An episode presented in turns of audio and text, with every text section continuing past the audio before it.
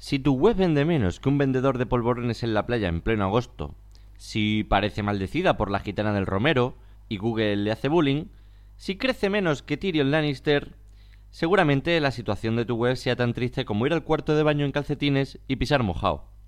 Pero tranquilidad, en este podcast vamos a ver los típicos errores que se cometen en todo e-commerce y bueno, tratar de solucionarlo. Si te parece buena idea, vamos a ello.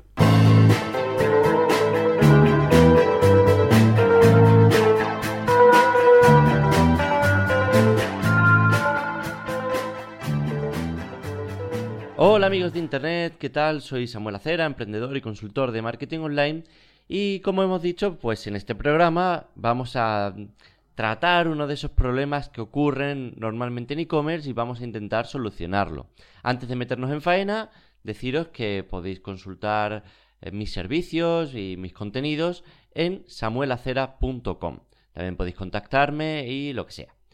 Muy bien, en este programa vamos a hablar de un problema que veo mucho en algunos de mis clientes y en algunos de, las, de los proyectos que he conocido. Y se da, se da en e-commerce, se da en tiendas online, pero también se da en otro tipo de negocios.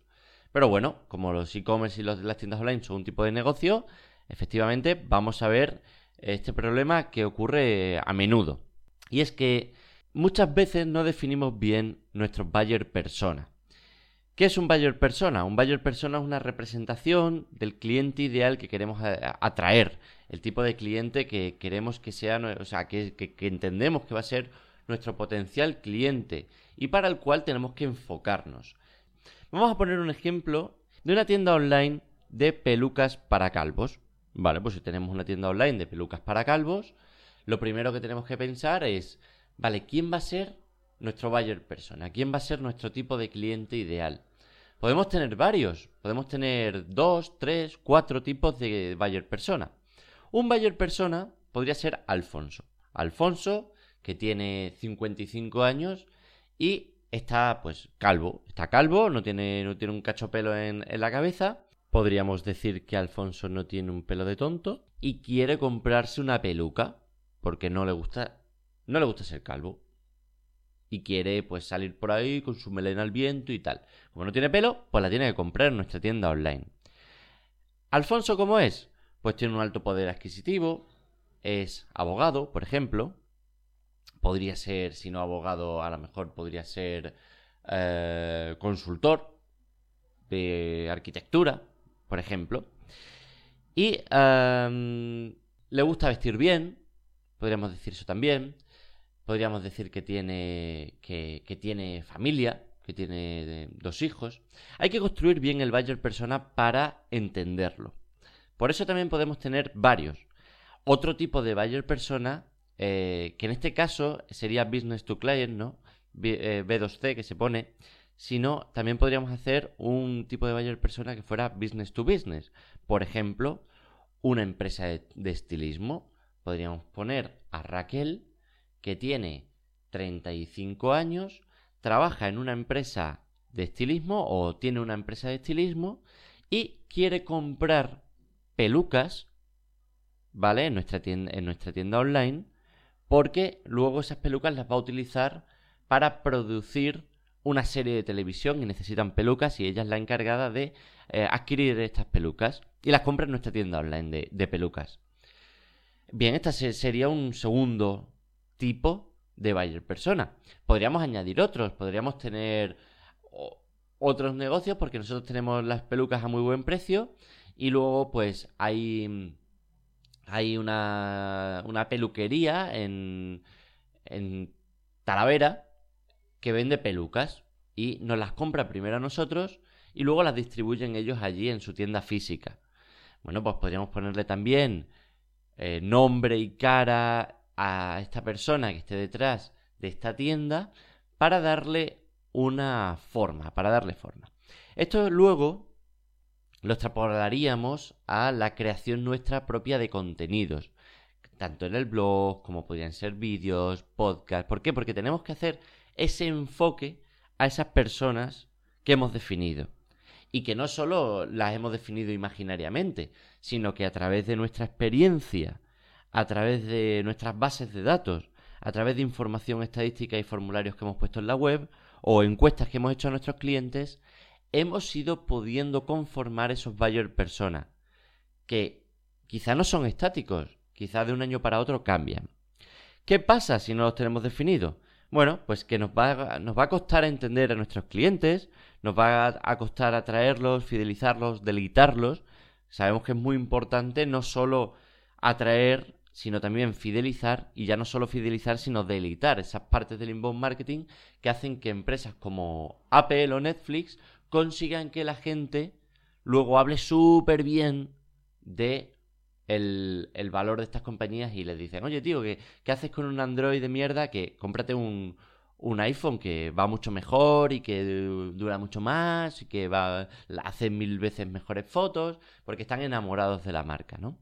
Y eso es lo que queremos hacer. Vamos, de hecho, lo que, quiere, lo que yo hago con este podcast también es intentar dar un valor alto con este contenido al que, al que me está escuchando. El que me está escuchando puede ser desde, por ejemplo, mi buyer persona sería o una persona que tenga una pyme y que esté buscando información de marketing online para aplicarla en su, en su proyecto y que quizá tenga una que quizá en un futuro piense contratar mis servicios o piense contratar los servicios de, de alguien que se dedica al marketing online Puede ser que el perfil sea un emprendedor, un emprendedor que esté aprendiendo a hacer marketing online y que a lo mejor va a necesitar formación o que a lo mejor va a necesitar... Eh, a lo mejor va a necesitar en un futuro también asociarse conmigo para un proyecto. O puede ser que esto lo esté escuchando pues un compañero también, otra persona que se dedica al marketing online, que lo que, lo que esté buscando es simplemente formación y con el que pues puede hacer en un futuro una colaboración para dar a conocer mis servicios en otras, en otras redes, ¿no? en, en otros círculos. Bien, esos serían, por ejemplo, tres buyer persona míos, sin definir, sin poner nombres, pero lo mejor está en escribirlos en un papel o en un Excel o en un tal para eh, conformar esa figura cuanto mejor posible. Vamos a tener un problema si no lo tenemos definido en nuestra tienda online, por ejemplo, a la hora de crear, pues, ofrecer productos, de hacer una atención al cliente adecuada. Si tenemos una tienda para gente joven, no tenemos que hablarles de usted. Y esto lo tenemos que saber. En nuestra voz de marca tenemos que adaptarla a nuestro buyer persona, que luego se convierte en realmente, que luego es nuestro cliente.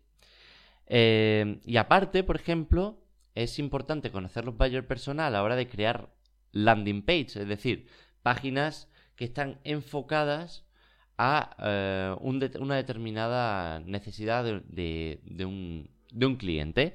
Por ejemplo, a la hora de hacer un análisis de una web, pues si conocemos bien los buyer personas a los que nos dirigimos, podemos ver si falta algo para, para un determinado buyer persona.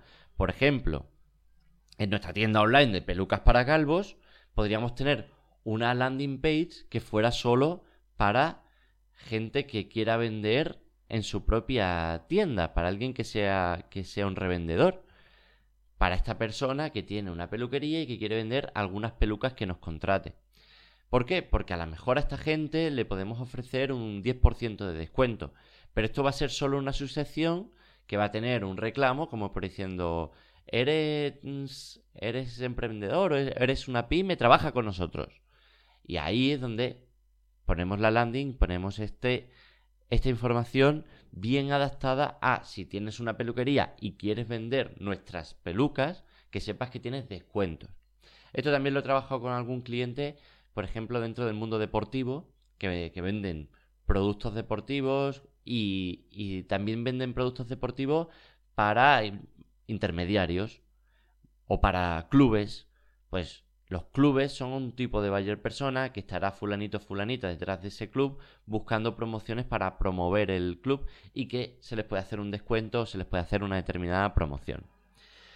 Bien, lo que hemos dicho, mucha información detallada, podemos hablar del buyer persona de su poder adquisitivo, mm, el tipo de trabajo que tiene, el género que tiene, la edad, incluso si pues todo lo que sea relevante, si tiene una relación conyugal, no sé si está casado, si tiene pareja o si está soltero o si tiene un, perro o si tiene un gato, todo dependiendo de nuestro negocio, pero en realidad toda la información, cuanta más, mejor porque nos va a poder permitir ponernos en su piel, en lo que necesita y en lo que va a necesitar en un futuro. ¿De acuerdo? Eh, nada, pues espero que os haya gustado este programita súper rápido hablando de los buyer personas y en el siguiente vamos a hablar de otro problema que es muy típico dentro de, las, de los e-commerce, que es no tener una estructura de URLs lógica o que esté desordenada. Pues ya está. Hasta el próximo programa. ¡Chao!